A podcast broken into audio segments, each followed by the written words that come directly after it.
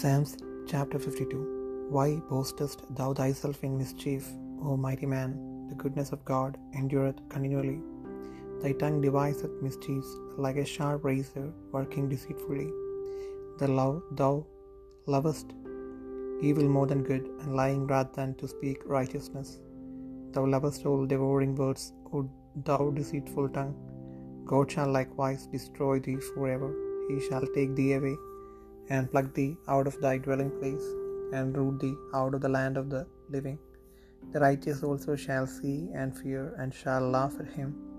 Lo, this is the man that made not God his strength, but trusted in the abundance of his riches, and strengthened himself in his wickedness.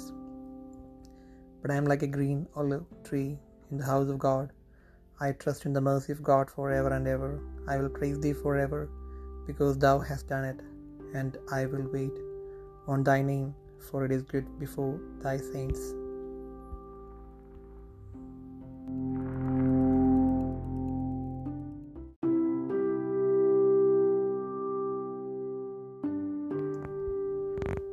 സങ്കീർത്തനങ്ങൾ അൻപത്തിരണ്ടാം അധ്യായം. വീര നീ ദുഷ്ടതയിൽ പ്രശംസിക്കുന്നത് എന്ത് ദൈവത്തിന്റെ ദയ നിരന്തരമാകുന്നു.